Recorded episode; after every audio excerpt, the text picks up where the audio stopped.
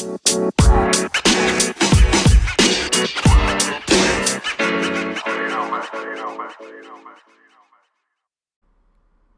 morning, afternoon, or evening, wherever you are in the world. Welcome to DBN News, the daily news that even plants crave. I'm your host, George, and here's your news for Tuesday, January 29th, 2019. News is courtesy to The Know. With the recent announcement that Metro Exodus will be an exclusive title on the Epic Games Store, Valve is understandably pissed. The game has been up for pre order on Steam for months now, and Valve posted this to its Game Store page today. Sales of Metro Exodus have been discontinued on Steam due to a publisher decision to make the game exclusive to another PC store. The developer and publisher have assured us that all prior sales of the game on Steam will be able to be accessed, and the game will have and, and the game will be playable with any f- future updates or DLC through Steam.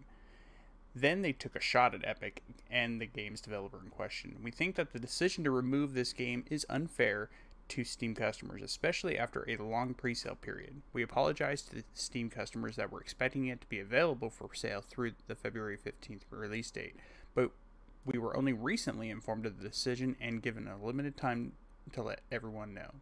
Steam users are using their rage against THQ Nordic, the parent company, and publisher Deep Silver.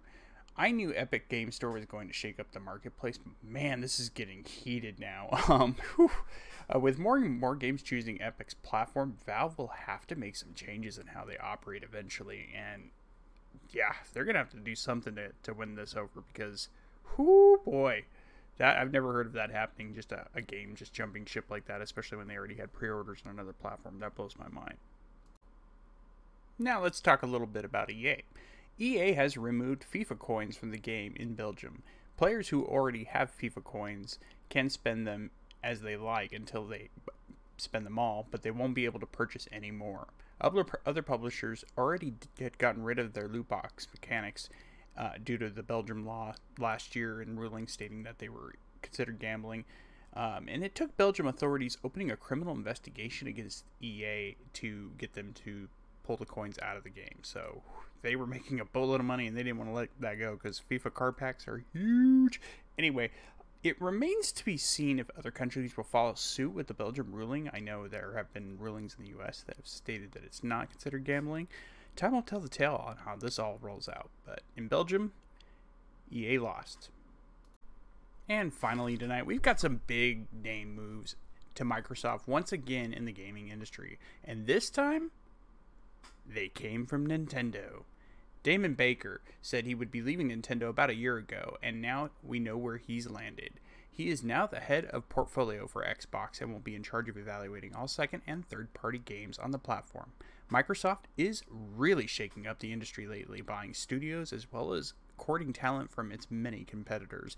And this is very exciting to me, and I cannot wait to see what's in store from them all. And that's it for the news today, guys. Consider rating our podcast on whatever service you listen to us on. It helps us out a lot. And if you hear Discord chirping in the background, that's Anthony bugging me. It, it consider rating our podcast on whatever service you listen to us on. It helps us out a lot. Let us know what you think about any of the stories we talked about by sending us a message on Anchor, the free app we use to record our show. And boy, it's busy on Discord right now. and you may get featured in our next episode of Dad's Beards Nerds Prime. Speaking of Discord, since it's popping, you should come by and hang out. link to that is in the description of this episode, and you can also find us on Twitter at Dad's Beards Nerds and Instagram at Dad's Nerds Podcast. We'd love to hear from you. Until next time, take care, everyone. Thank you for listening.